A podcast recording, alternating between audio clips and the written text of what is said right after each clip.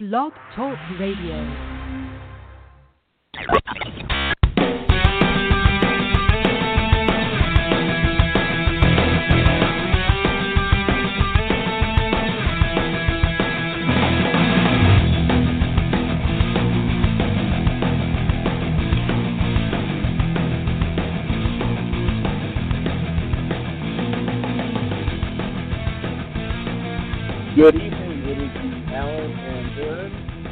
Talk Radio Show. We are live here on this Friday, January 22nd, 2021. And we begin our show here tonight on a very somber note. Uh, the Major League Baseball Hall of Fame has once again experienced another uh, sad and tragic loss uh, today uh, the baseball family mourned the loss of an all-time great and Alan, one of my favorite players of all time. The Hammer, number 44, Henry Hank Aaron, passed away today at the age of 86. Um, we're going to spend a portion of our show here tonight reflecting on Henry Aaron's career, also discussing um, Don Sutton, who passed away earlier this week as well. It has been a rough uh, last uh, six to eight months for Major League Baseball and for the Hall of Fame, and then we're going to have a special guest who will be joining our show here this evening that I think everyone's going to be very excited uh, to uh, to hear from. So, Alan, good evening, partner. How are you tonight? I'm doing well underneath the circumstances. Uh, you basically said it perfectly. We ha- it's a kind of a bittersweet day today. We have a, the loss of a legend, Henry Hank Aaron, uh, somebody who I aspired to be. He's one of the people that helped me find baseball and, and make it my sport. And it's one of those things that I'm really happy. Uh, I'm really sad about his passing, but I'm also glad that we're able to talk and get it off our chest about how what he meant to us, maybe the legend that he really is, and we're able to show and have a special guest on our show tonight to include on this conversation none other than the late, none other than Darryl Strawberry himself. So that should be a great show for everyone to listen in today and have a, a great show today. Now we're very uh, very excited here tonight to uh, to be bringing on actually a player that as a kid uh, before I ever started following the Braves, um, Darryl Strawberry was one of my absolute favorite players. So I am uh, thrilled beyond the giant smile on my face right now to have uh, Darryl on the show here tonight. Um, my young life, and I'll tell just a quick story before we bring him on here in a moment. My young life, when I was probably I don't know eight or ten, somewhere in there, I was a left-handed throwing kid, and you know Darryl, left-handed throwing uh, player, and my grandfather bought me a, a, a glove that was I want to say like a Rawlings uh, signature series glove, and it had Darryl's uh, signature on the palm, but it was for right-handed throwing kids, and I'm like, well, I'm left-handed, I can't do this, and I I actually had to throw right-handed, and that's how I learned to, to throw right-handed. So um, that glove with Darryl's signature on the palm is actually what led me to um, to turning into a uh, right-handed throwing uh, youngster all those years ago. So kind of a fun story there. Uh, but we're pleased and extremely pleased, Alan. I know you and I cannot say enough how excited we are. Darryl Strawberry is joining us here live this evening. And uh, we want to thank him so much for taking time out of his busy schedule with the new book out, for joining us here tonight on the Alan and Aaron Sports Talk Radio program. Yes, indeed. You're absolutely right. And we're going to go ahead and actually bring him on the line, and we're going to bring him on at this time, the the great Darryl Strawberry. Hey, good evening, guys. How you doing? Hey, how you doing so far tonight? I'm doing well. I'm doing well. I, I appreciate you guys having me on. Uh, it's good to be with you guys. Uh, where are you guys located at? Well, we're right here on the Alan and Aaron Sports Talk Radio, the podcast, and it's a new podcast that we've just started. We're elated to uh, have you as a guest on our show. We're honored to, and we wanted to first and foremost uh, get your thoughts on your your thoughts about the baseball world and the passing of a legend today, Henry Hank Aaron. What are your thoughts and feelings about today? Yeah, well, thank you for asking me about that. Uh, it's a sad day for uh, the baseball family. Um, you lose a, a great player, all-time great player. Uh, but I think most of all, you you lose a true legend. You know who uh, uh, represented uh, not only baseball but just represented life. I think more than anything, and I think a lot of times we don't understand uh, players ahead of us and the history of them. But when you look at um, Hammer and Hank and you look at Jackie Robinson, they're the reasons why I was able to play Major League Baseball.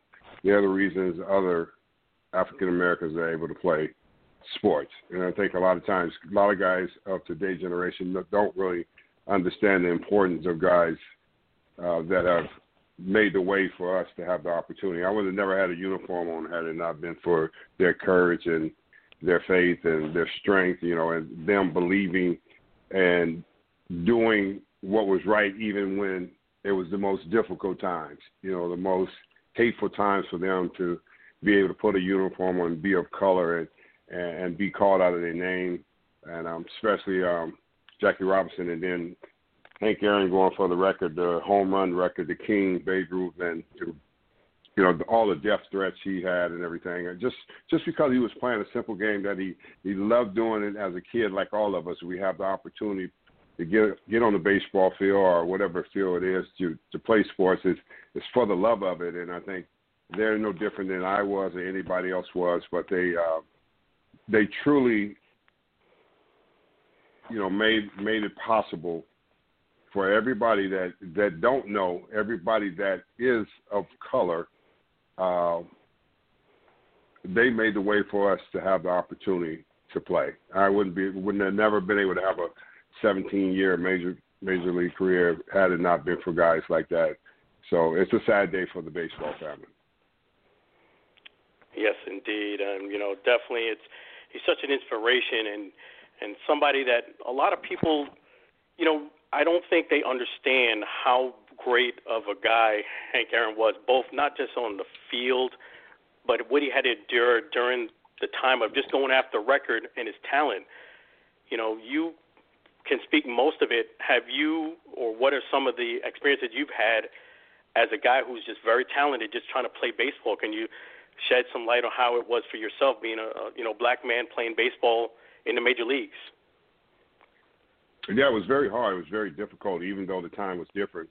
Um, mm-hmm. And it's not usually it's not usually fans in our our say of our times. It's usually the media. The media always have a way of um, picking at um, African American players and saying they're not fulfilling their potential. Well, what is fulfilling your potential? You know, what what do you really know and understand about how hard it really is? Because you sit, you know, from far away and you have a pad to write about it and you have a pen to write about us, and you don't really know and understand how difficult the game is. You know, I remember going through the minor leagues um, after my rookie season in the minor leagues from Kingsport, Tennessee. I went to Lynchburg, Virginia, and man, I, I had I had some real troubles, man. I had a lot of people up in the stands, you know, calling me boys and the ends and races, the racial things that were being said to me, the slurs that was being said to me, just because I was playing baseball, you know, and I had signed a like so-called big contract at that time coming out of high school.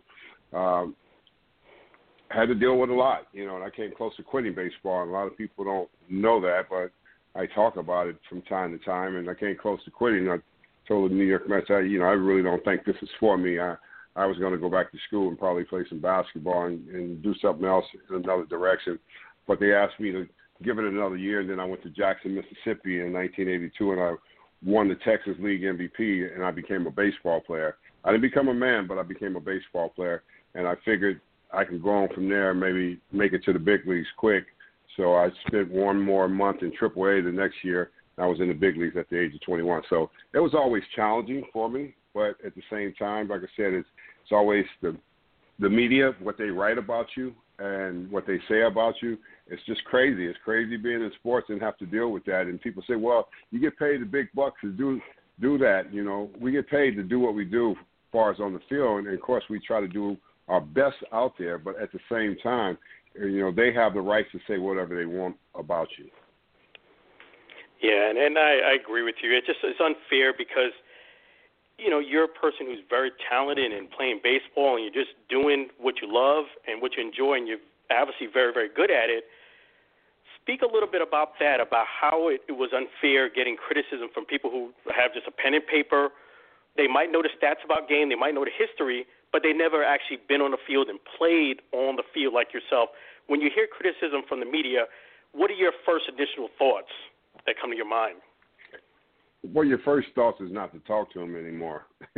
you know, just turn away from him and and just be done with him. You know, and you know some guys some guys drill into you just because they can and and they want to get at you. And you know, I I learned that a lot playing in New York City. It's it's it's full of media outlets there, so you're gonna have to deal with so many people. And you know, the thing is, the criticism is is always going to be there, and, and I get that and I understand that. But I think I don't think they know how hard it is to play the game. I, I think they see us and they think, well, you're talented, and you should be able to make that play every time. Well, that's not going to happen every time. You know, sometimes you're going to boot a ball. Sometimes you're going to strike out with the bases loaded. Sometimes you're going to just have a hard time and you're going to go two for 30. Uh, but, you know, at the same time, I don't think they understand how difficult it is if you if they were out there playing and, and seeing what it's really like. You know, you're you're out there playing and everybody's good. It's not just you. You know, everybody that plays at those levels are good. Mm-hmm. They wouldn't be there if they wasn't good. So I think you don't. I think a lot of times they don't understand that. They just think, well, your talent looks like it's so far greater than the next talent. It doesn't matter if your talent is far greater than the next talent you still got to compete against the best. You know, and I think a lot of times they don't realize that you're going against the best of the best when you're performing out there. Yeah, and that's so so true. I mean, you have men on base, it's the playoffs, and they just think that someone should just be you should just be able to crank it out of the ballpark just because your name is Darryl Strawberry. But the guy who's playing against you got drafted, and he's getting millions of dollars to strike you out. Uh, you know. Yeah, it's, it's not. Just, it's, it's not that. It's not that easy. It's not that easy. I mean, yeah, I know they think it is. It looks easy. It looks easy at times, but it's really not that easy. No, absolutely, and definitely, you're, you're absolutely right. I mean, that's why I have so much respect for baseball players and athletes because I've I played baseball. I haven't I've played a profession, but I, I've worked real hard to get a scout to look at me. Scout looked at me and he and gave a second look, and that was pretty much it. And that's the only thing. I, I mean, I know it's not an easy game to play, and it's definitely not a, an easy game to go ahead and have accomplishments like yourself and and Hank Aaron. Have you had an opportunity to meet Hank Aaron? Oh yeah, uh, we've okay. met Hank a lot of a lot of times. Um, Hank was a very pleasant man, you know, that loved the baseball family, and he cherished every player and, and and didn't criticize anyone. You know, like a lot may criticize players because of you know the salary they're making and and the time. This is just a different time. He was never one of those guys. You know, he was always around the game. He was always always around the fans and people. So you know, he was just a different breed. He grew up in a different time and and didn't grow up in a time where it was social media, internet, and outlets like most people have today, and they utilize that for you know their platforms and everything. Do they utilize it for good? Maybe some do, maybe some don't. But you know they didn't have that, so it was they didn't have to worry about you know that kind of recognition of people liking me or not. You know, so it, it, I'm quite sure they they they had a struggle in what they had to go through for us. Hank playing, you know, him and Hank playing playing Major League Baseball. But when you look at his his career, it speaks for itself. So it doesn't matter what anybody else thinks. You know, how can a guy be so little and hit 755 home runs? Well, because he had his wrist was quick. You know, he just had that eye co- you know eye coordination where he can hand eye coordination where he could just see the ball coming in and see the threads and just pop it. You know, and that's just that's the way it is with baseball players. Yeah, I mean, that's, you're absolutely right, and you know, he got some great vision and great great eyesight, and I wanted to uh, go ahead and Aaron's on the line now. I wanted to give him an opportunity to to ask you a question. I know he's a huge fan of of everything you've done, and I want to give Aaron an, an opportunity to ask you a question there, Darryl. Sure, go ahead. Dale, Dale, good evening. How are you tonight? I'm doing great. How you doing, Aaron? I'm doing great, and I really appreciate you taking time out of your busy schedule to to spend with us here uh, this evening.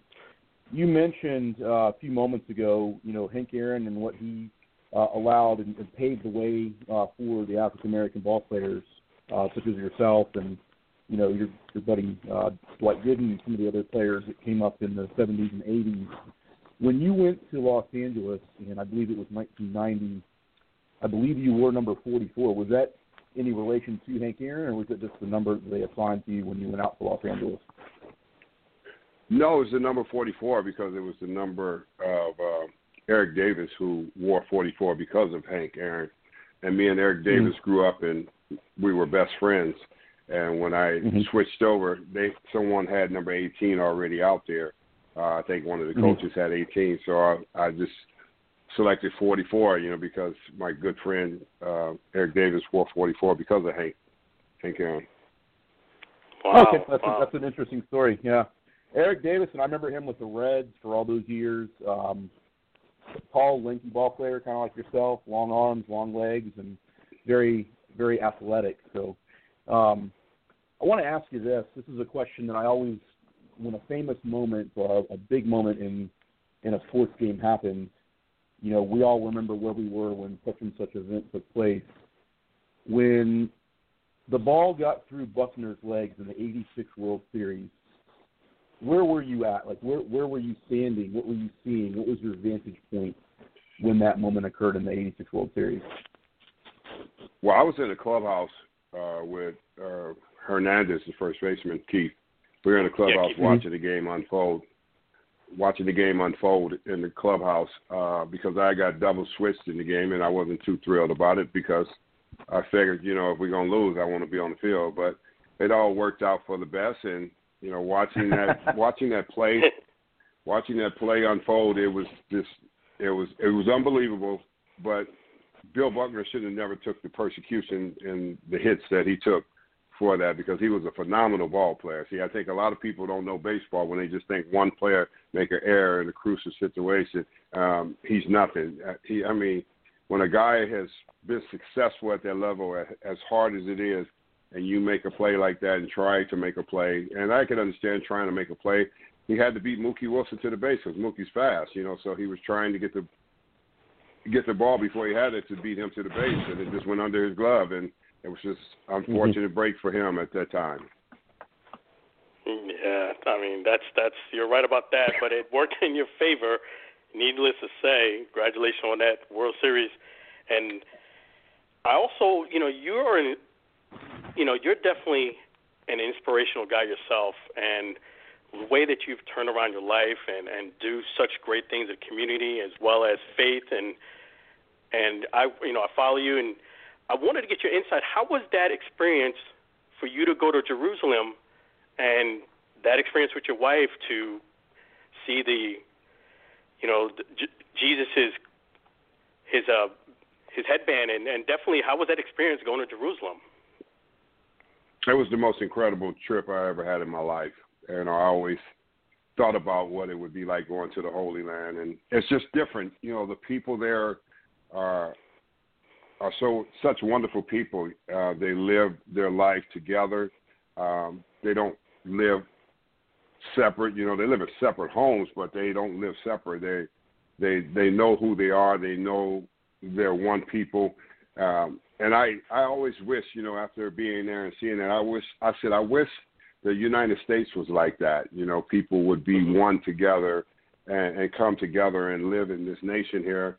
But we don't. But um there it was just like, man, this would be a great place to live, you know. But I'm not Jewish, you know, you gotta you know, yeah, it's it's it's it's the Holy Land. It's a God chosen people, and I think people don't recognize that they're the chosen people. God said it Himself, and so it's a place where it's different. Like I said, the living quarters is so so so much different. They don't live uh, fancy lives. You don't see a lot of fancy, big multi-million dollar homes and stuff like you see here and stuff like that. And and people don't people don't live for notoriety there. They they they live for you know just being simple people. And you know if if some if if anyone's listening and you guys somebody ever get a chance, you need to go there if you ever get the opportunity to go there because it would just blow you away about the, way the Jewish people live and and how they think, you know, and and um, I, I see why you know see why God God blesses them because of their humility and they're so humble and they're so gracious and you know they don't have this like bitterness and hatred towards each other like we do here in the states. Wow, sounds like a great place to visit. You inspired me to go and visit, and it seemed like it's a breath of fresh air to go to Jerusalem and and see the sights and see the people. And I'm inspired already, and I'm gonna go ahead and talk to my wife so we can go down there ourselves. And and I definitely wanted to get your insight and your inspiration on writing your newest book, Turn Your Season Around, which I have in my hand right now. Tell us about what brought about writing this new book. Well, I know you have it. Is this Alan? Yes, yes, yes. I, I know you have because you wrote me on social media, and so I, I responded to you. See, see? So you, so, so you can see, so you can understand what kind of guy I am. I just, you know, a lot of people say things, but they just say them just to be saying them, and and I'm very careful about who I, you know, connect with and everything because I try to give out the positive affirmation about life, you know, for people so they can really come to the understanding of this this grace that that that's been given to us. We don't deserve it, and God gives it to us anyway. And do we utilize it when we really understand it? And that's what happened to me. I came to a place of understanding. I've been rich. I've been famous. I've been privileged. I've had a bunch of stuff. I I, I lived that life, but I lived a heathen life, a sinner, a womanizer, alcoholic, drug addict, saved by grace. And when I understood the grace and understood the cross and the symbol of the cross of Jesus hanging there, it, it, it turned my life around forever because that was a holy man hanging on the cross. And he went to the tomb and he got up early Sunday morning. And when he got up, he got up with all power in his hand. He was resurrected. So that means we get to die and he will heal us and resurrect us into the new that we were created from the beginning. I think a lot of us don't know from the beginning we were created to walk with God, but we fell into sin. We fell into sin, which keeps us separated from God. And I think so many people don't understand that or don't want to believe that, but I know for myself because I lived in it, and I know God gave me grace because I didn't deserve it, you know, through addiction and through cancer twice and losing my left kidney in my second surgery. So I know that I'm a living miracle and I'm a testimony of what God is really all about. And I want to make sure before I get out of here, because I'm getting out of here. This is not home. I'm getting out of here. I want to make sure that I share the good news, that I share the gospel with many as people as possible so they can know that God loves them regardless of whatever you've gone through or you've been through. Yeah, that's absolutely correct, and you, you said it so wonderfully, and and that's some great things that you mentioned. That uh, you know, a lot of people they it's good that you mentioned about social media. A lot of times, especially now with the political stuff going on, and people are some people are happy or unhappy, and as you mentioned, we we connected on social media, and people don't understand that their words are powerful, and you never know who's listening or, or watching. You just never know, and that's the grace of God. That sometimes it could be your words can inspire someone, and it also could turn someone off. So, right, it, you're absolutely right about that. That you know the word and, and the powers in the in the power of your tongue, and you mentioned that you know you you're going someplace, and before you go there, is there anything that you have on this earth that you still inspire to do? Yeah, I'm inspired to uh, win, keep winning souls. You know, at the end of the day, because that's what you get accounted for. You know, we don't get accounted for the trophies and the success. You know that we have here. That's an earthly thing. Um, earthly people have a tendency of gluing themselves to that and holding on to that.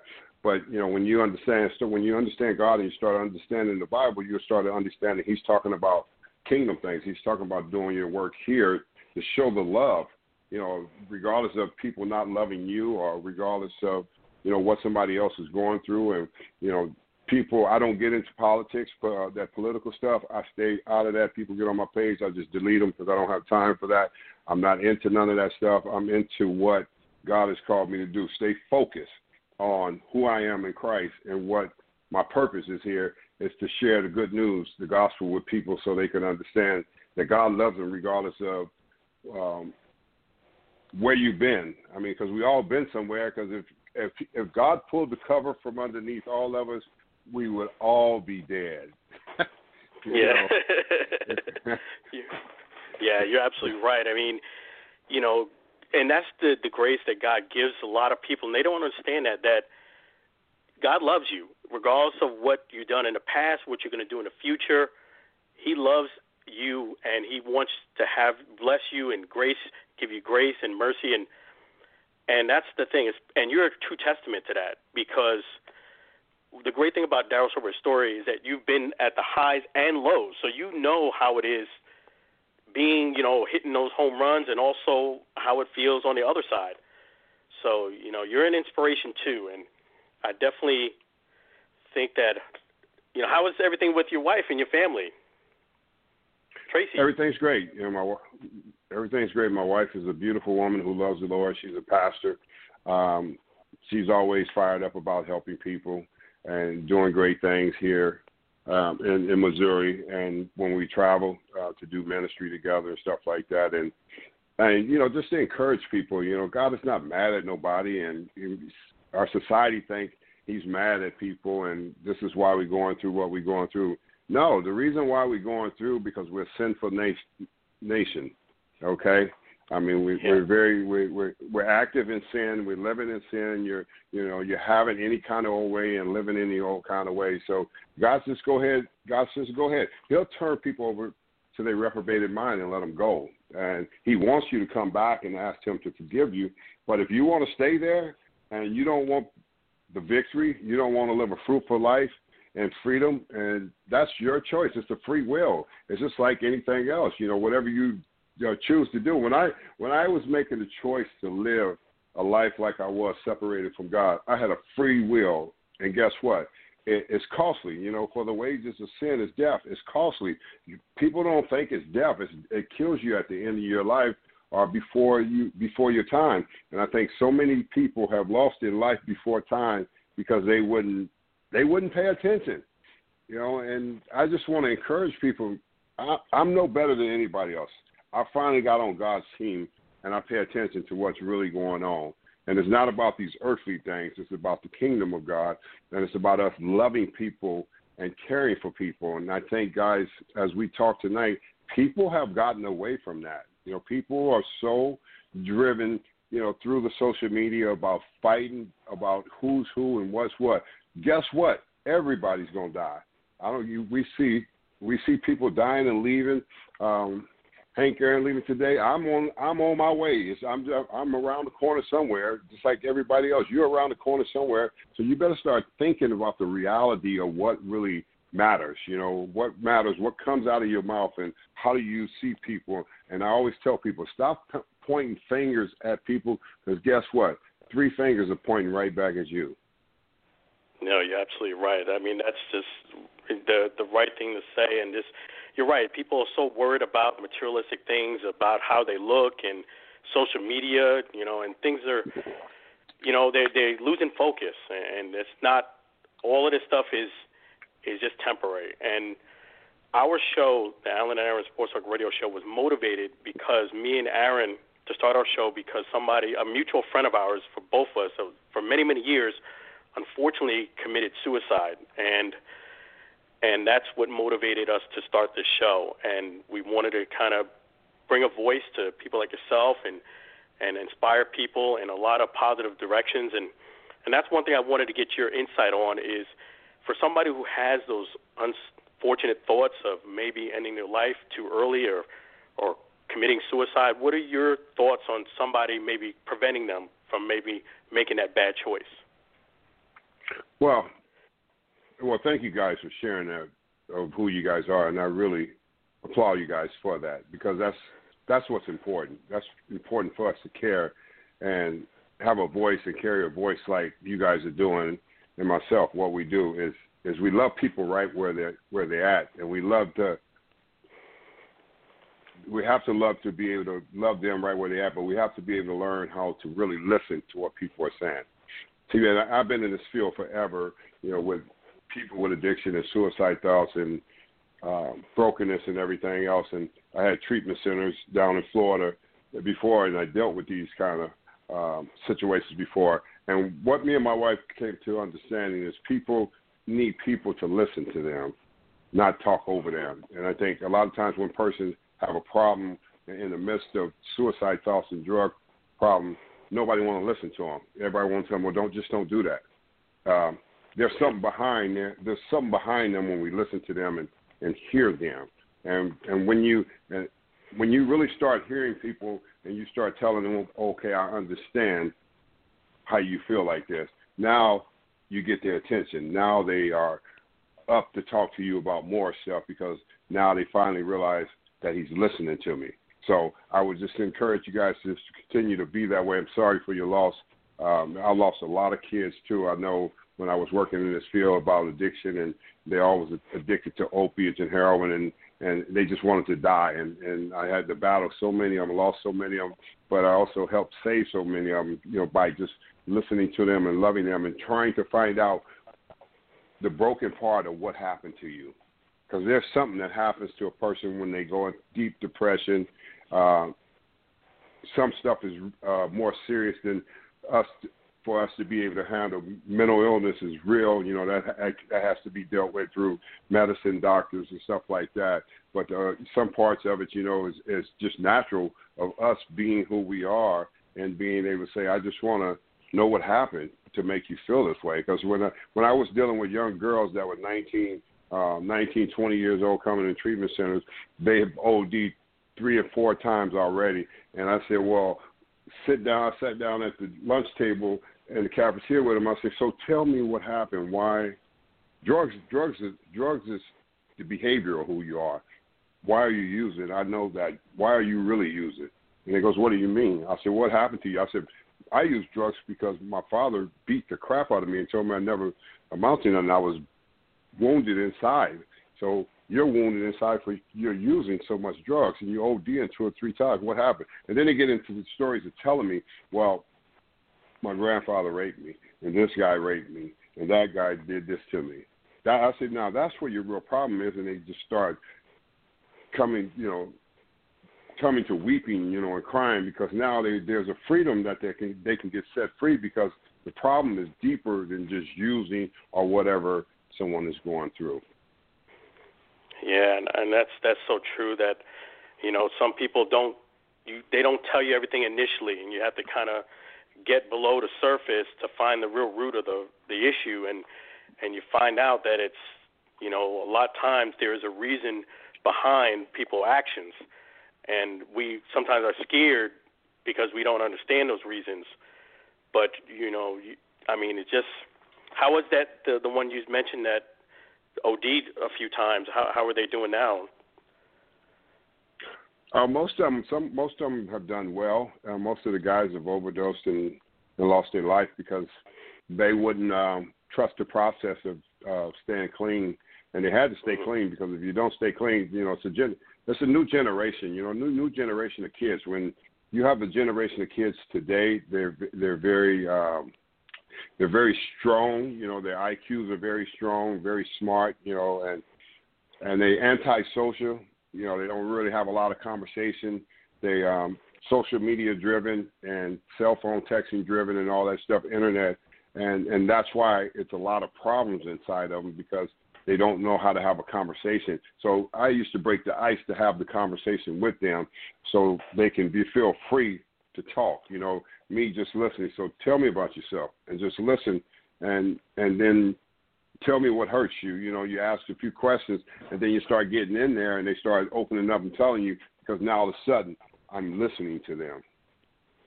Yes, and that's right. People just want a voice to somebody to hear them and to actually listen to them, not talk over them, and and that's so ins- inspirational. I think Aaron has a question for you.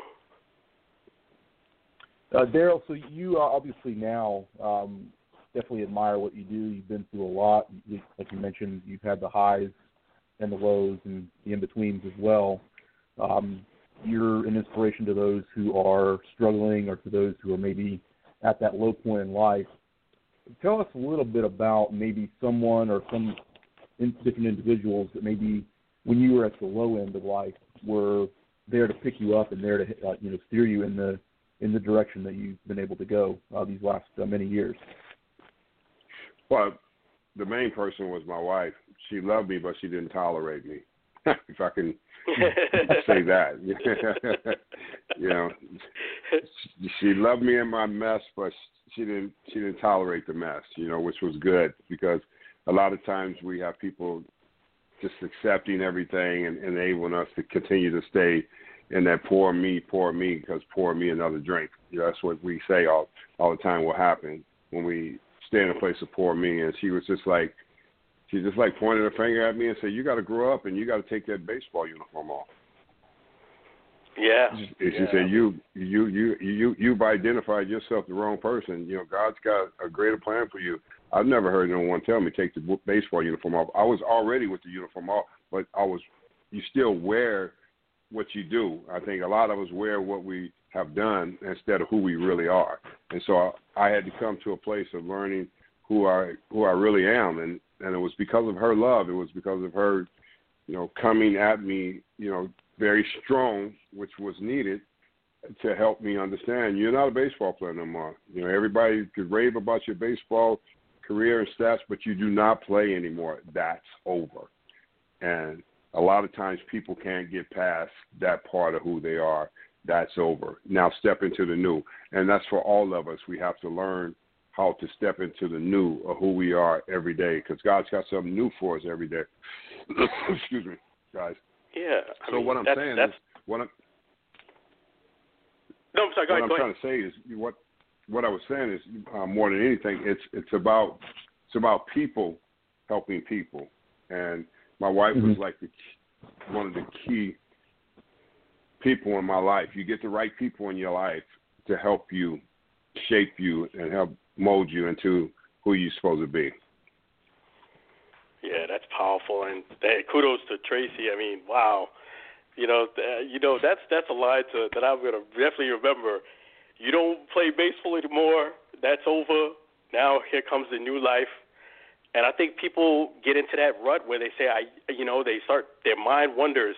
I used to hit all these home runs. I used to have a crowd of people and and all these, you know, all these great things, and and they just want to live in the past, and they don't understand that that's a baseball career. No matter how great you are, is a career for a certain period of time. It's not forever, and that's that's yeah. that's great advice your wife gave you.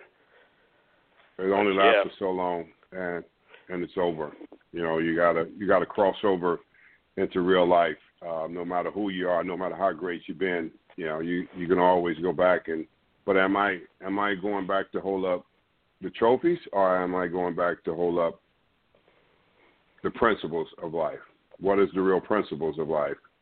And mm-hmm. I I just believe the principles in, in the foundation was built on God principles I just believe we've gotten away from them, and so many people have lost their life because they never came to the place of trusting and believing. And I think the reason why my life is different today is because I came to the place of trusting and believing that God was greater than anything else around me. And you know, it, it fulfilled the promises that were over my life. You know, the promises wasn't the baseball. The promises was the man I am today. This is what my mother prayed for. My mother prayed when I when she was dying and my sister found a journal under her bed, and she was praying that God would knock me off of my throne and my fame and my fortune and bring salvation to my life, and He would use me. And she told me before she passed away, she passed away at the age of 55. She told me, she said, God is going to get it out of you, you know. And she was right. And here I am today. Here I am today, a evangelist. I travel, you know, 250 times out of a year when the when the country was open, and it was just it's nonstop. It's been like over 13 years of preaching the gospel nonstop from God Himself, supernaturally called me into ministry to do what I'm doing, and so it's because I came to I came to the place of believing. You know, I I wanted to get out of the sinful life. I'm a sinner, guys. I'm always going to be a sinner. We all are, but I just don't practice anymore. If that if that makes sense to you. Yeah. No, it does. It does. I mean, man, I, I didn't even during these times of Corona, you still travel a lot now? No, I, I didn't travel this year. Um, uh, the past year, 2020. I mean, I did everything online. Uh, but okay. before that, 2019 and the other years, you know, it's just it's been that's my travel schedule. You know, and now it's starting to book up for 21 because everybody thinks it's opening back up, and you know they yeah. want me to come to their their church and preach, you know, and be a, be a part of the ministry to help people. So uh, it's pretty cool, man. It's really, really, it's a, it's a lot better than a baseball career. I can tell you that. Uh, baseball career has a lot of temptations in it, and a lot of bad temptations. Sports athletes, you know, they they find themselves in a lot of trouble, and you see that a lot. You know, when you go go through sports, the players, you know, because trouble is out there and trouble is waiting for them, and you know, it was waiting for me when I was out there. It hasn't changed. It's never going to change. It's always going to be out there for them.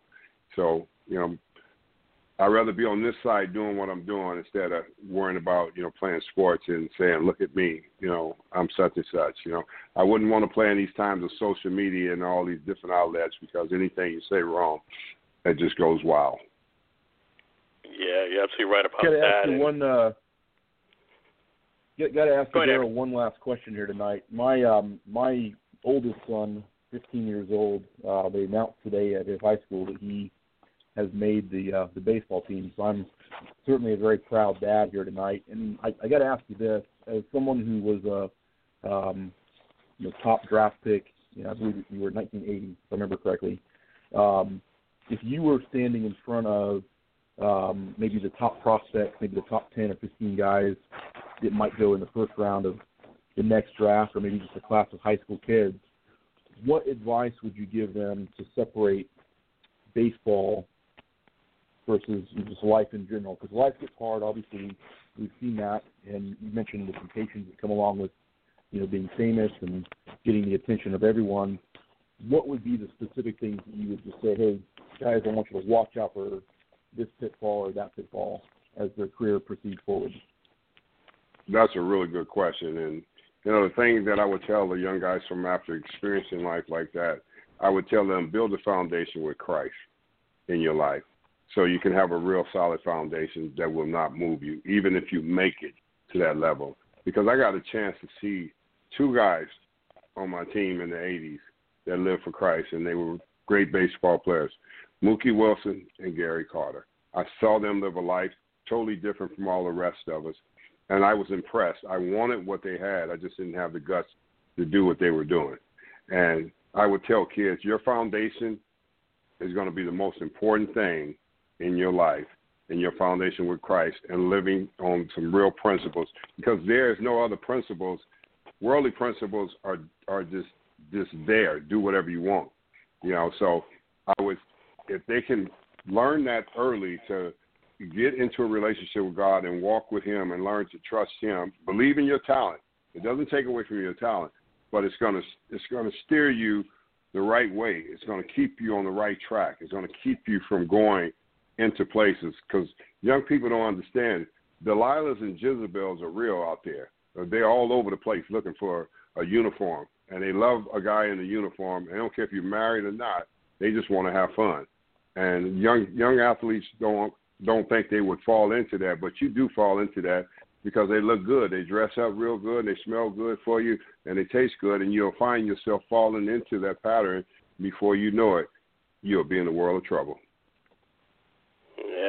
That's that's words to live by right there, and man, that's powerful. And I I have to say, I even though I've seen you do some remarkable things on a baseball field, I've never seen you happier than you have been finding Christ. It just you could just see it as a glow on you, and you just you're just happy, and you seem like you're at peace with life. It's just remarkable, you know. It's yeah, just, it's just well, because Christ, incredible. because Christ, when you're in Christ, you're rich. You know, you're rich in spirit. You're rich in joy. Um, it's not material things because you know that you're not going to stay here. and You know that He's got something far greater for you after you leave here and you realize that this is just this is just a pass through so i need to pass through here and really keep the joy of, of really what's important and focus on what he's called me to do that's outstanding and and you inspired me to go to jerusalem and and do what god has, has appointed us to do and given us grace to do and listen more to what he has to say and just follow him and and man i wish there's a way that you know, definitely if anybody's listening to get his get Darryl Strawberry to support his book, Turn Your Season Around. I can't wait till I, I ask you to sign this face to face whenever that might be. Are you going to be in the Tampa area anytime soon? I, I may, I may be down there sometime uh, in the near future. You know, when things start to open back up and clear back up for everybody. So, I do get down there a few times in that area. That's awesome. Well, I'm definitely looking well, forward I'll to let it. you know. I'll give you. I, I I will let you know since you reached out to me. I will definitely let you know, Alan. Oh, I really appreciate that. I mean, definitely, I, I would. That would be a great, great to have you sign this book and face to face and and talk to you and and tell Tracy we we're inspired by her too. She she's right there with you and and may God continue to bless you and your wife, your family, and your health. And you know, I know that you have a bigger purpose and you're not you're not afraid of the next level. But while you're here, we we are honored to have you on our show here, the Alan and Aaron Sports Talk Radio Show. It's a true blessing, and iron sharpens iron. So it, definitely, your words and your presence have meant a lot to us today on this show. Well, thank you guys. Thanks for having me. I appreciate it. Thanks for reaching out, Alan. Aaron, thanks for being on the show and asking those questions. It's very important. That's Definitely awesome. very much appreciate it, and we, we hope to talk to you again, uh, Darryl. Thank you so so much for uh, being on here with us this evening. All right, thank you guys. Continue, man. Continue to do the great work. Proud of you guys. Oh, I appreciate that. We will Thank you. definitely. You inspired us. All right, you got it. Take care. you got, take care. God bless. Have a great night. All right, bye. Take care. All right, Alan. So Yeah. that was uh, just a remarkable uh, interview. Um, I know we have looked forward to. We've actually spoken about talking to Darryl for for a little while now. So this was uh, certainly a great um, great opportunity to talk. Uh, We, you know, you and I, we have our own conversations outside of sports sometimes. And I think that what he just illustrated there to us and underscored to us, especially on this day where we lost, you know, a legend in Hank Aaron, he underscored probably the thing that I think Hank Aaron stood for more than anything else, and that is people matter. And Darryl Strawberry's career was a great one, certainly. By by no stretch was a, a bad career.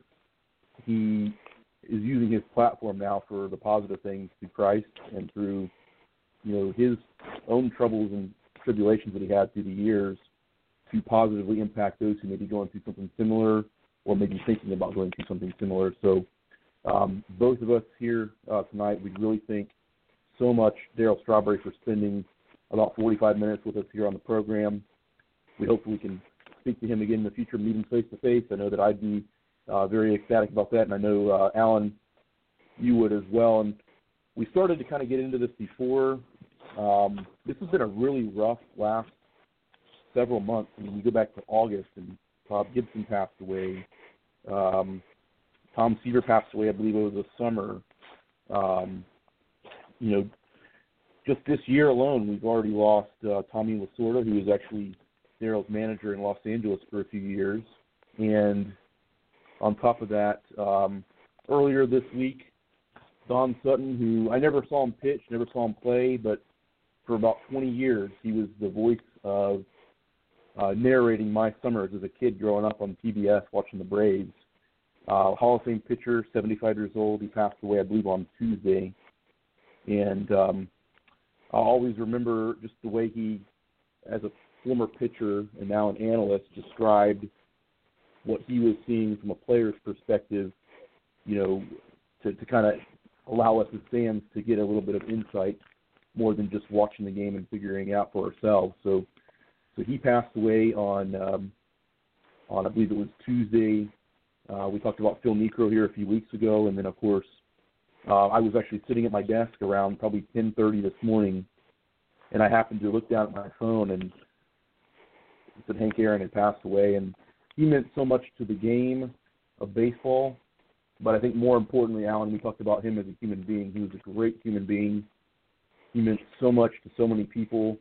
And the time that he grew up in, and Darryl alluded to this before, the time that he grew up in when we had, you know, the separate drinking fountains and the separate bathrooms and some of the things people called him, the death threats that he received as he approached, you know, Babe Ruth's home run record, and then he pushed through it all.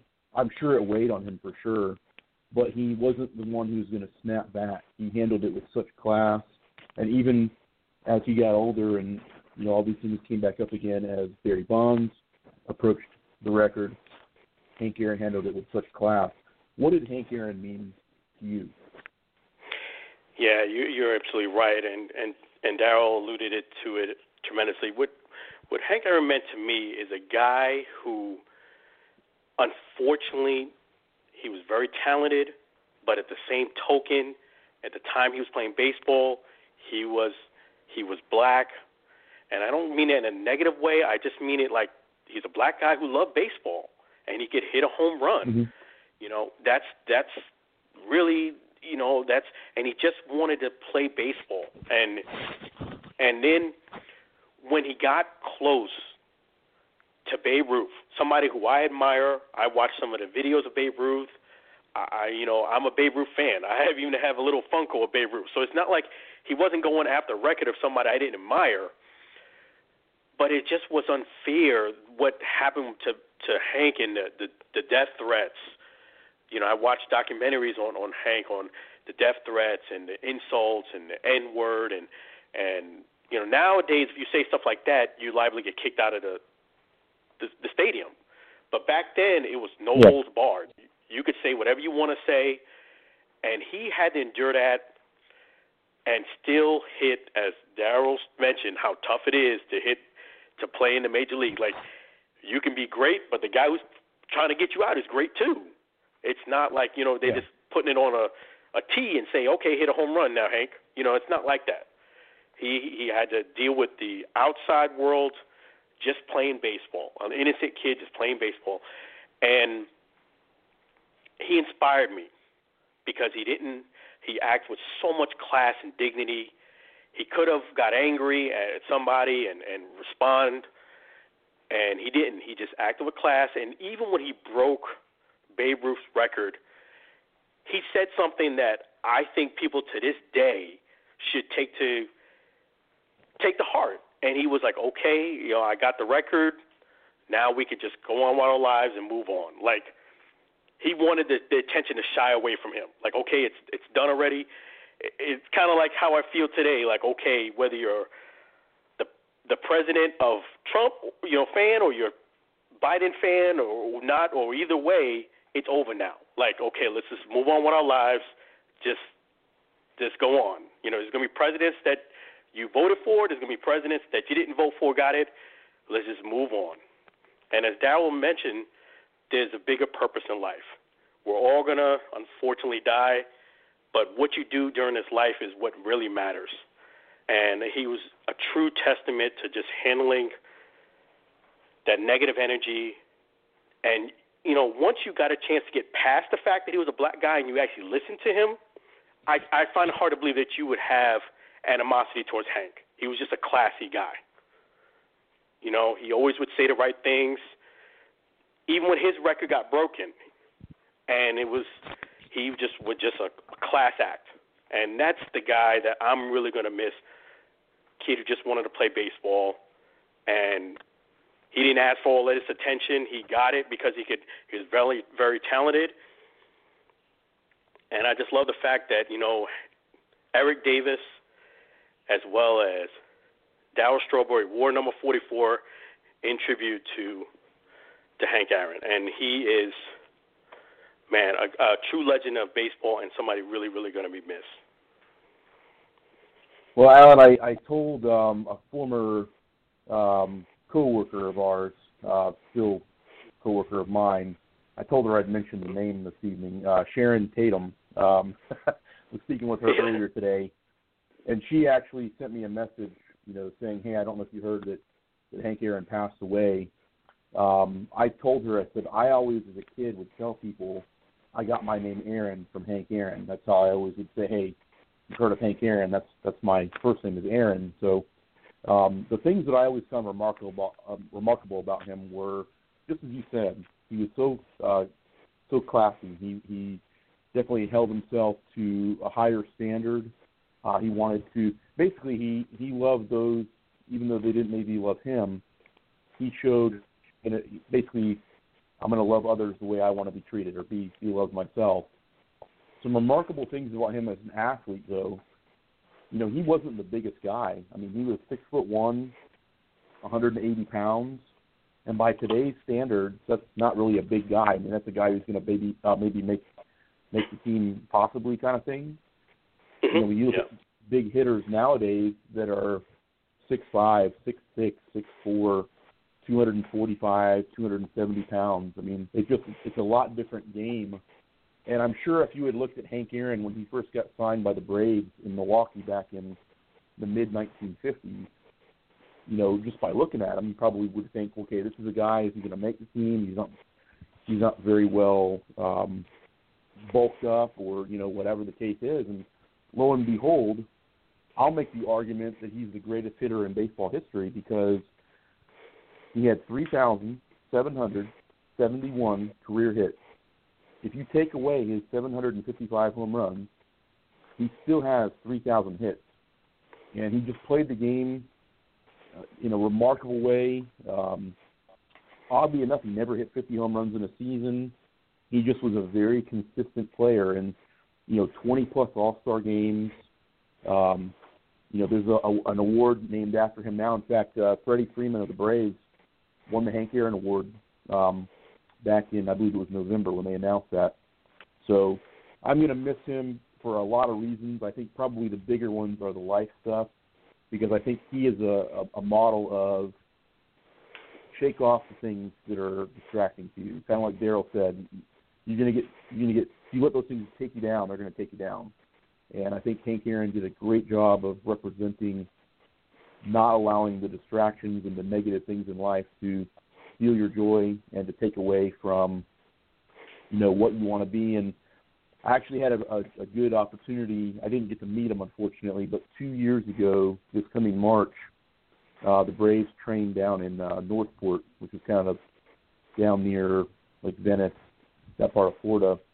And I went to their first game at their new facility, and Hank Aaron happened to be there, and I just happened to be standing in the right place. He actually, uh, with a number of people around him, of course, he he had an entourage too, so. Um, he had a, a group of people that were uh, helping escort him out to his uh, his vehicle as he was uh, driving back up to uh, to Atlanta. So I got to be pretty close to him at least. It was kind of a neat uh, a neat experience to see a living legend like that. And um, it's not just the Braves, it's not just Atlanta or Milwaukee uh, or you know Braves fans that are going to miss him. Major League Baseball is going to miss him, and I think our country is going to miss him uh, miss him a lot. He was a national treasure, and um, I'd say probably the greatest ambassador to our great sport of baseball uh, that we've just maybe seen in our lifetimes at least.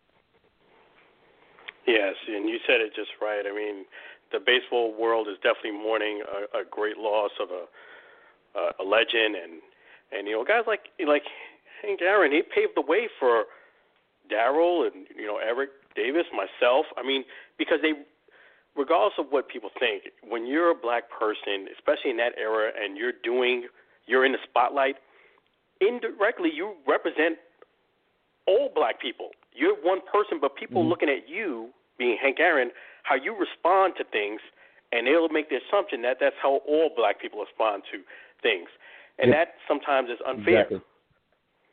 You know, but he Oh, it handled it with grace and 100%. class. And and you know, if you go back and look, there's some documentaries that have come out over the last 25 years or so. Um, you know, as he approached the late 60s, early 70s, and the mathematicians were starting to look at it, or statisticians were starting to look at, hey, this guy has a chance to to surpass a record that nobody thought would ever fall. You know, the death threats and the letters and the the things people were saying in the stands and the, you know, the one thing I've always found so interesting, if you watch, and I've seen it on TV today probably a hundred times because it's on all the sports networks right now. You know his great moments of his career. One of the things that I think he did have a little bit of fear about as he got closer to the record was that somebody might try to do something to him, try to harm him. Um, I've seen that clip or that um, part of an interview that he did many years ago where he talked about that after he hit the home run, number 715 in April of 2000, or sorry, April 8th of uh, 1974, uh, which was before either you or I were, were around. Um, as he got around second base, there was two young men. Um, You know, obviously it was the 70s. They had kind of the the 70s look. They came running yeah. around, and they caught up with them, and they were just wanting to congratulate him. They were really excited that he had done it, and obviously it was probably not the right thing for them to be out there doing that. But I remember him talking about how it kind of caught him off guard a little bit, and you know, thankfully they weren't there to harm him; they were there to congratulate him. But it was one of those moments where he was a little bit scared. He was a little bit nervous because he didn't know what was going to happen.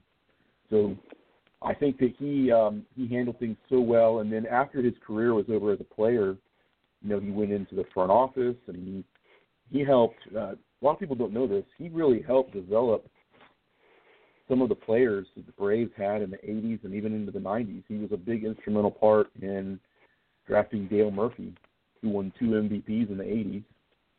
He also was instrumental in the Braves when they had the number one pick in 1990 and they took Chipper Jones. He was very instrumental talking to Bobby Cox, the manager at the time, or the GM at the time, about taking Chipper Jones. And look, that became a Hall of Fame career as well. So, um, my favorite thing about Hank Aaron is just the thing that I think about him the most. And I'm actually watching a program right now on my my tablet that I have here. Just that number 44. There's just something about those two numbers together that just always has been nice. And I have in my office here, my little studio, I have a a supersized 1957 Hank Aaron rookie card on my wall that I've had for probably 20 years, and I've always looked up at that, and it's just it's it's a neat thing to have. I have a um, baseball card from probably 20 years ago that actually has a piece of his jersey on the card itself from the 1972 uh, MLB All Star game. So there's a lot of neat remnants and memorabilia out there. But I think the thing I'm going to take away from Hank Aaron's life and career again is just that he.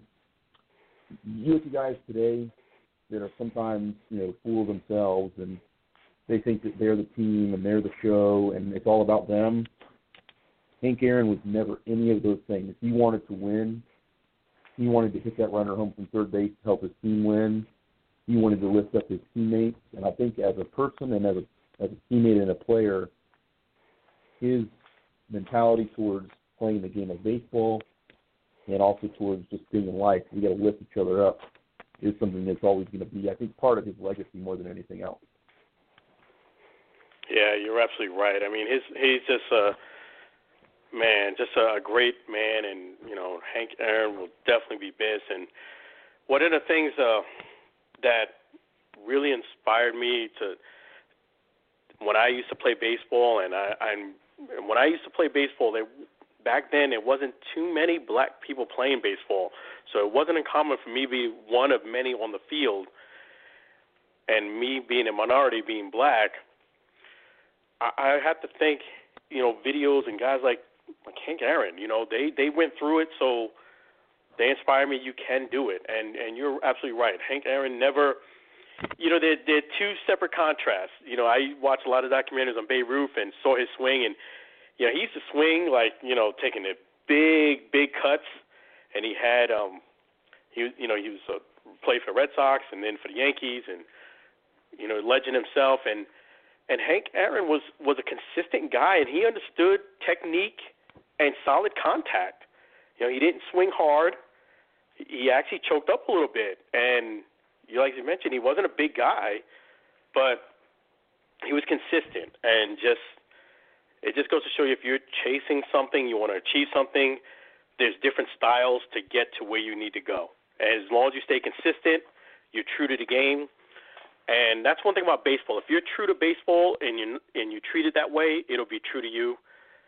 But I just think you're absolutely right. He's going to be missed, and our prayers and condolences go out to the entire Hank Aaron family, his friends, his family, Major League Baseball, all of the players. I saw some great posts and some some you know some some great words from from a lot of the players, even Barry Bonds. He put a nice post on Mm-hmm. Instagram. Mm-hmm. So it's it's definitely it's something that um affected a lot of people but so he will be missed. Even well, I know that. uh, Um. I was gonna say I know before even this week started, we had completely different plans for how today's show was going to go. We were going to talk about the NFL playoffs, and we'll talk about that here briefly in a moment. Um, I kind of talked about this just very briefly before. I don't want to leave him out because he was certainly a very important part of the game too. Um, earlier this week, as, you, as we talked about here a little bit ago, uh, those who don't know who he was, he played mainly in the 60s, 70s, and 80s. But Don Sutton, who had a Hall of Fame career and really a Hall of Fame broadcast career as well. He did pass away, as I mentioned, at 75. Um, anybody who, like myself, grew up watching Braves games on TBS, listening to Braves radio, this was a guy that uh, Darryl Strawberry probably faced him because he played uh, played for the Astros in the mid '80s, and the Astros and the Dodgers, or the Astros and the Mets rather, were were um, going at each other for for a little bit there uh, through uh, probably the mid '80s, I want to say. Um, but Don Sutton, like I mentioned before, he really um, just as a broadcaster did such a terrific job of illustrating the game from a player's perspective and then translating it into a fan who's not just listening to the game, but he's also feeling like he's right there. And had an opportunity to meet Don a couple times over the years. Always a very nice guy, really personified, you know, that true gentleman type of of, uh, of feel, and you know, went out of his way to talk to you, sign autographs, you know, those sorts of things. And a couple of things just to point out about him real quickly is, believe it or not, all the great pitchers the Dodgers have ever had in their history, Don Sutton is the winningest pitcher that that team has ever had. The Dodgers have, you know, had a lot of great names over the years. You know, you talk about Sandy Koufax and, you know, Don Drysdale and so on and so forth. And then even today, Clayton Kershaw. For Don Sutton, who won 300 plus, I think it's 324 games, um, to be the guy who's the top of the, the list for their franchise is pretty remarkable. And he'll certainly be missed because um, I still now watch a lot of Braves baseball, obviously as a fan, and I'll be honest with you, there's there's times where I'll turn the game off of my TV and actually just put the radio on because I wanted to listen to him. And uh, unfortunately now he's gone. So so he is gone. Uh, we certainly, um, as I mentioned before, lost Phil Niekro earlier in the year. Tommy Lasorda, longtime Dodgers manager uh, and coach, uh, he passed away here a couple weeks back as well. So unfortunately, as we led off at the beginning of our show here, Alan, tonight, Major League Baseball in the Hall of Fame in 2020 and all the losses we saw back in, in that year has unfortunately carried over here into 2021. And, um, you know, it's unfortunately the fourth or fifth time we've led off a show with, uh, with this unfortunate news. Um, I do want to get your thoughts here before we go tonight on the NFL playoffs. We have the AFC and NFC championship games. I know we're rivals on this big one here going on on Sunday. yes. The early game, it's the Packers and the Bucs. Uh, what are your thoughts on this? I mean, this is going to be a big game. It's supposed to be snowing, I believe, up there. Bucs are not typically a great team in the colder weather. How do you feel this is going to go here on Sunday? I think it's going to be a great game, and it's going to be uh, definitely a career-defining moment for either Brady or Aaron Rodgers. That's what I think. I think this is a huge game. If if the Bucs are able to win this game and go to the Super Bowl and bring it back here to Tampa, I think I think they have a. I know I know you're a Packers fan, and but I, I have the Bucs winning this game. I know that they won early in the year, but you know that was weeks ago. Both teams are playing a lot better. I just feel as if Lavonte David and, and Devin is going to step up and make a play, and that's it's going to be a very close game. This is not going to be this is going to be a very very close game. I expect to be highly competitive. It's not going to be like last game where you know you have it was pretty one-sided. It's not going to be like that. I think it's going to be a very close game. The big pieces to this game are going to be two it's going to be really going to be Aaron Jones, you know, Aaron Rod- and Aaron Rodgers, Yeah. as well as Davante Adams. Those are going to be the three big targets for for the Packers, for the Bucs.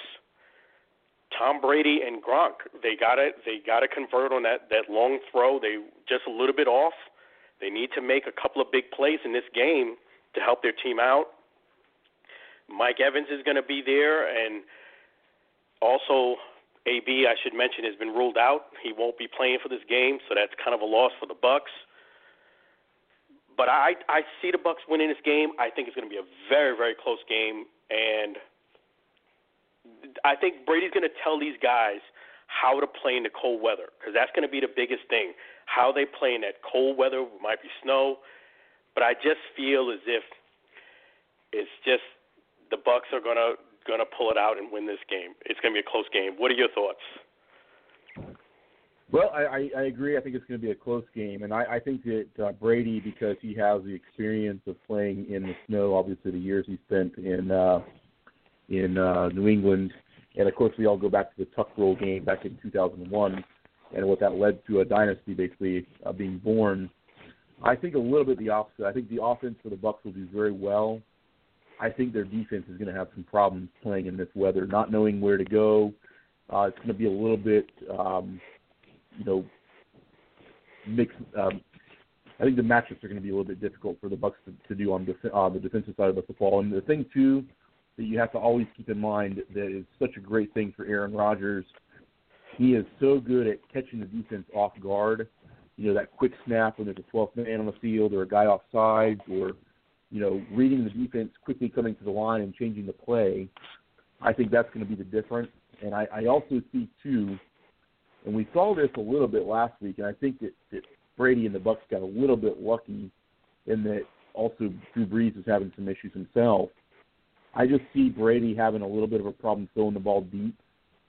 And I think if they can't get a couple of deep plays in this game, it's going to be kind of hard because Green Bay does have those big playmakers on their side, and they also have the, for me, the better success playing in the snow. Just, just Green Bay, that's kind of a natural thing.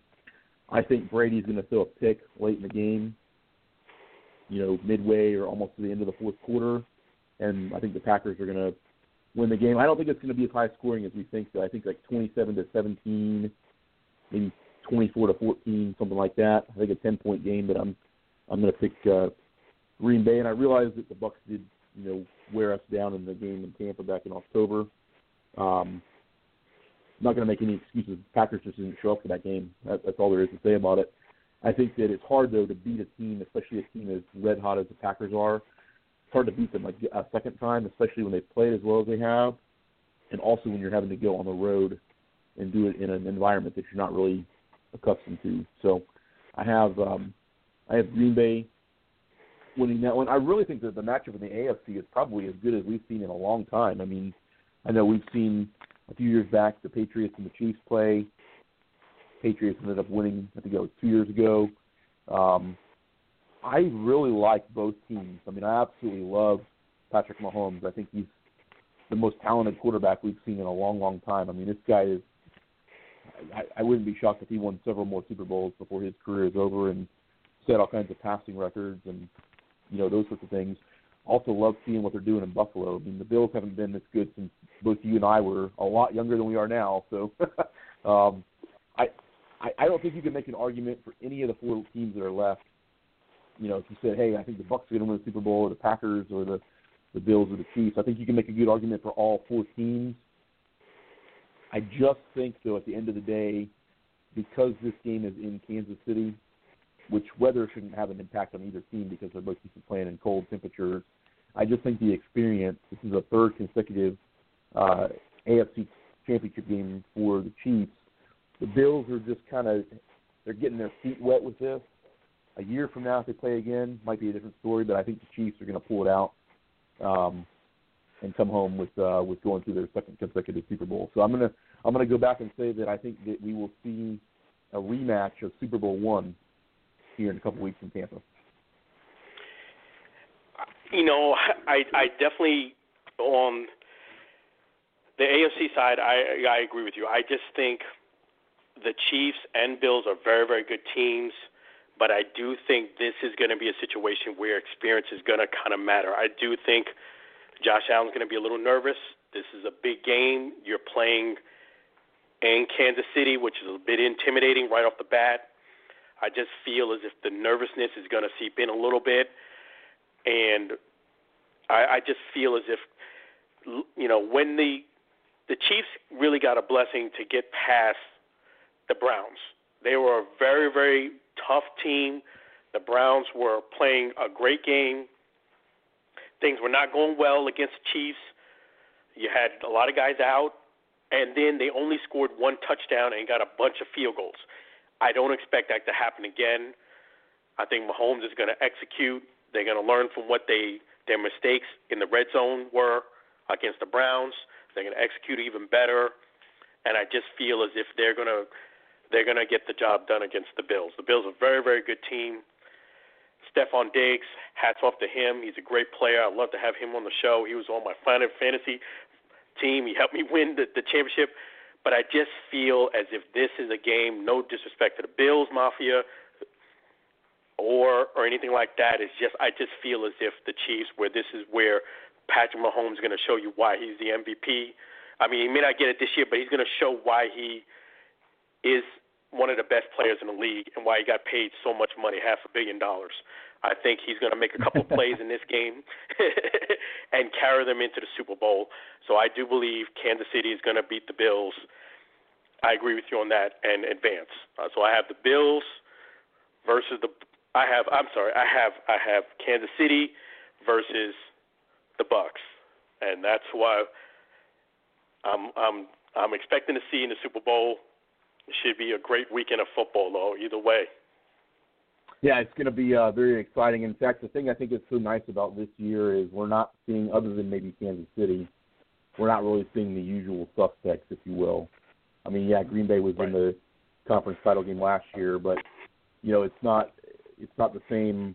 You know, AFC. I mean, really, you go back outside of Kansas City these last couple of years, it's been for I want to say like 12 out of 15 years, it was either New England, Pittsburgh, or Indianapolis, and you get Denver in there a couple times too. But the, you had three teams that for 12 years dominated the AFC, and so now to see a, a changing of the guard and to, to watch a guy like I said before, uh, you you can't be a football fan and not maybe you don't like the Chiefs, but you can't be a football fan and not love Patrick Mahomes. I mean, this guy is just I mean, great leader and you know athleticism. You know, obviously his dad was a, a big league ball player back in the '90s with the Mets and several other clubs, but um, just his athleticism and obviously if you were a fan of the Kansas City Chiefs, this is the best quarterback he's had probably ever. He's had some great quarterbacks come through KC, but um, you know this is a guy you're probably going to be retiring his number when he's done, kind of thing. So um, I agree. I think that the the the Bills are kind of like what the Chiefs were about two years ago when they played against the Patriots in the AFC title game. They have all the talent. They're great. They're heading in the right direction. They're going to be good for a long time, but the experience isn't quite there yet. They're still kind of babies, if you will. They're in their infancy. So I think that if this is the same matchup a year, maybe two years from now, Buffalo's going to be a much better team. They're going to have a lot more experience, and I think it's a, a better matchup. But I just think that, like you said, the experience factor comes into play. That's going to make a huge, huge difference. Um, but I'm going to go back and say it's going to be a an all-time historical matchup. Super Bowl 55 in Tampa Bay will be Green Bay Packers versus the Kansas City Chiefs, and um, we'll talk about how that game will go next week when that is the matchup. So. yeah, I, I, I, you know, you you can't get a guy who's a Packers fan to get off of that, but I respect that. I mean, it's going to be a great game. Both teams have to execute, whether you're the Bucs or the Packers. You have to execute. I am a little. I agree with you. I am a little nervous as far as Brady making that, especially in the snow. I, you know, you're, Aaron, you're familiar with it just like I am. When Brady said it, his his blood has thinned out since he's been here to Florida, and that happens. That's a real thing. I thought that was such. I thought it was such not the truth when people used to say that when they moved to Florida from a cold state. You know, I thought it was way to brag, but it's not. It's true. When you start living here in Florida, you don't start liking the cold weather. You start hating it. And Brady needs to bring back something of his of the old school and from the Patriots. and have a. And he has to execute because if he if he over, overthrows Gronk or or or Mike and he doesn't make a couple of plays down the field, the Bucs are going to be in a lot of trouble. He's going to have to make those long throws down the field at least at 85 or 80% completion ratio, something like that. He's going to have to execute. And I'm rooting for the Bucs and Brady to advance. I think that will be that would make wonders for him, you know, in his career to go this far without Belichick. I mean, he's already made his point, but I just think to to get to the to get to the Super Bowl, that would be outstanding. But in order to do that, you got to beat the Packers, and that's not going to be an easy matchup. You mentioned about the earlier time they played. I think that's yes, they they had a great game. I watched that game, but that game was that that game felt like five years ago. It was a long time ago. yeah. Both teams are playing better. Don't expect Aaron Rodgers to do like that twice, especially being that he exactly. played them already. Absolutely. And I agree with you. If the Bucs hold their right. hand on on that, if, I agree with that. I if if Brady was right, if if the Bucs hold their hat on that that victory in in Week Five, uh, you know, it, it, that's going to be a recipe for disaster. Absolutely, I, I think I think we're going to see two really great competitive games played uh, this weekend. So next Friday we'll be back here again, same time, same place. You can catch us on uh, uh, through um, Blog Talk Radio, and of course through our um, our links there on Facebook. We'll put those up here as the week goes on, and we'll be talking about what will now be the Super Bowl matchup a week from now. Uh, we're we're a little over two weeks away from Super Bowl 55 there in Raymond James Stadium in Tampa. So, want to thank those for listening tonight. Again, a special thank you to Darryl Strawberry, uh, one of my all-time favorite players. Definitely appreciate him joining the show here tonight. Um, we thank you all for listening and joining in. If you didn't catch the entire show, we will post links on our Facebook page again uh, to be able to re-listen to either the entire show or if you just want to catch clips here and there, you can do that as well. So tonight, for Darryl Strawberry, our special guest, for my great friend Alan, this is Aaron. Thank you so much for listening, and you all have a great evening.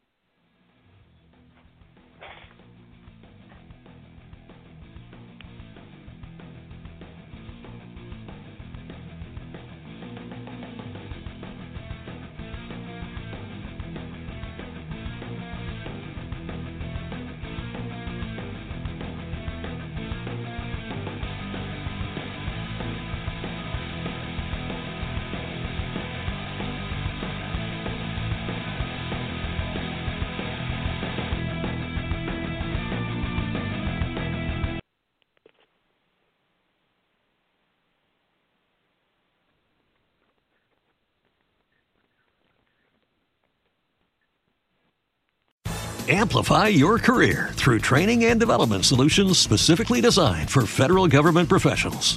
From courses to help you attain or retain certification, to individualized coaching services, to programs that hone your leadership skills and business acumen, Management Concepts optimizes your professional development. Online, in person, individually, or groups, it's training that's measurably better.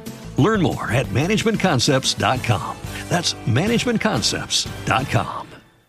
Hello, it is Ryan, and I was on a flight the other day playing one of my favorite social spin slot games on chumbacasino.com. I looked over the person sitting next to me, and you know what they were doing? They were also playing Chumba Casino. Coincidence? I think not. Everybody's loving having fun with it. Chumba Casino is home to hundreds of casino style games that you can play for free anytime, anywhere, even at 30,000 feet. So sign up now at chumbacasino.com to claim your free welcome bonus. That's chumbacasino.com and live the Chumba life. No purchase necessary. VGW, void, were prohibited by law. See terms and conditions 18 plus.